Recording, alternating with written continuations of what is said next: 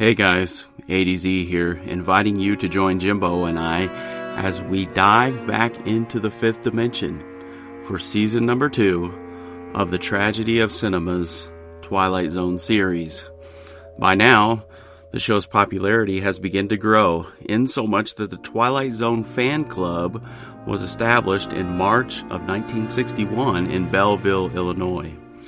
One of the frequent viewers of the television series, Lucille Robinson of Spokane, Washington, and a member of the Poetry Scribes of Spokane submitted the following Shakespearean sonnet to Serling.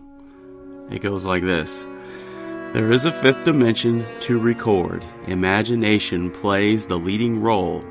Into the dark recesses unexplored, dimension of psychic questing soul a journey through the superstitious mist that clouds the concept of the human mind into the realm of psychic physicist with elements Almighty God designed, a scientific search to understand the thought of transmittance of telepathy, untapped frontiers of knowledge to command, one step into the extrasensory, a visit to a time and a place unknown, the fifth dimension called the Twilight Zone.